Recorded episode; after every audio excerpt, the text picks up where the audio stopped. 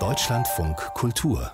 Lesart Ihre Selma, das Schaf, kennt ein riesiges Publikum, aber nicht nur dafür ist Jutta Bauer berühmt und vielfach preisgekrönt als Zeichnerin, Illustratorin vieler, vieler großartiger Bücher. Und jetzt gibt es ein neues, aber ja, ganz spezielles, ein Corona-Tagebuch, nämlich Corona Diaries, entstanden im ersten Lockdown vor einem Jahr. Jutta Bauer ist uns aus Hamburg zugeschaltet. Guten Tag. Guten Tag. Hallo. Wie kam es denn dazu? Fast automatisch irgendwie. Manchmal weiß ich gar nicht genau, wie Dinge entstehen. Also abends ist es langweilig vielleicht oder es ist einfach ein Abend und ich setze mich hin und denke, jetzt zeichne ich doch mal auf, was mir so aufgefallen ist am Tag, weil die Situation ja auch besonders war. Und dann hat man offensichtlich ein Mitteilungsbedürfnis, was sich bei mir dann zeichnerisch manifestiert. Und dann ging das einfach los. Ich habe einfach das jeden Abend gemacht. Es entstand so ein Sog, es war mir geradezu ein Bedürfnis. Und es war ja auch reine Handarbeit, ähm, ohne Computer, nur Stift, Tusche, Papier. Papier. Genau. Ich hatte mich zu Hause zurückgezogen, das Atelier meiner Kollegin überlassen, weil wir da nicht gemeinsam herumarbeiten wollten. Äh, war ja Lockdown und ich hatte mir zu Hause so einen winzig kleinen Arbeitsplatz eingerichtet äh, im Gegensatz zu meinem sonst sehr riesigen Atelier und habe dort meinen Aquarellkasten rausgeholt und Federn und Tinte, kein Scanner, kein Photoshop und es geht. Das war für mich auch nochmal wieder eine schöne Fingerübung nach Jahrzehnten des Arbeitens, wo man immer alles korrigieren kann und verschlimmbessern. Aber Sie hatten eine Assistentin. Es gibt ein entzückendes Foto hinten im Buch. Ähm, Renetti heißt sie, die wie sie während der Pandemie unterstützt hat. Erzählen Sie uns von ihr? ja, man entwickelt beim Aquarellieren relativ viele feuchte Lappen, die irgendwie trocknen wollen. Und ich hatte auch eine Haushaltsrolle als Trockenlappen benutzt und die war dann leer und da war diese Papprolle entstanden und da habe ich immer die Lappen oben in die Papprolle reingestopft zum Trocknen. Dann hingen die so über und es ist natürlich äh, äh, Comic-Zeichner-Style, überall Gesichter drauf zu malen. Die hat dann ein Gesicht bekommen. Und zwar an beiden Seiten ein äh, böses und ein frohes. Und dann habe ich es immer umgedreht. Wenn ich gezeichnet habe, war Nettie froh.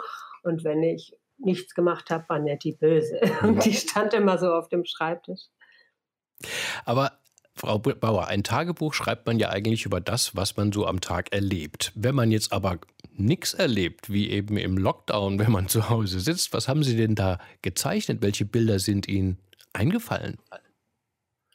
Also das ist ja ein Irrtum, dass man nichts erlebt, wenn man nur auf seiner Terrasse sitzt und in die Bäume guckt. Man kann ja auf sein reiches Innenleben zurückgreifen oder aber auch einfach beobachten. Zum Beispiel, also angefangen hat alles damit, dass in dem Baum hinter meiner Hecke in Hamburg, mitten in der Stadt, plötzlich immer zu Kinder herumkrochen.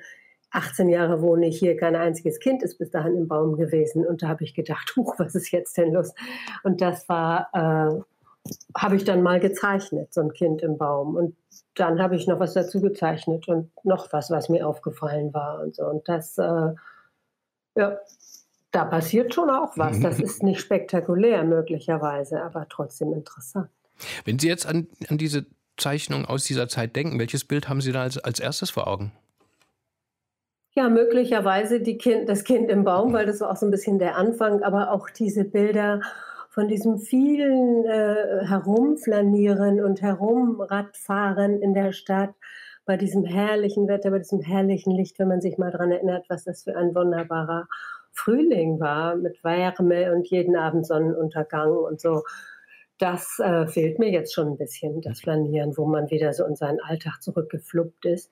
Diese Bilder habe ich ganz deutlich im Kopf und habe mich nach Kräften bemüht, ist manchmal auch ein bisschen kitschig, äh, festzuhalten. Diese, die, auch die Sonnenuntergänge zum Beispiel, das ist was, was man eigentlich nicht zeichnen darf. Als Wenn Sie das so schön sagen, zurückgefluppt in den Alltag.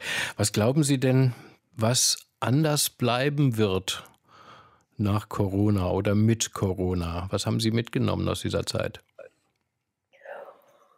Ja, was habe ich mitgenommen? Also, dass es nicht langweilig ist, wenn man sich mal nur mit sich selbst beschäftigt. Das äh, gilt möglicherweise für mich. Vielleicht gilt es nicht für Jugendliche, die gewohnt sind, immer wenn ihnen langweilig ist, sofort einen Knopf zu drücken.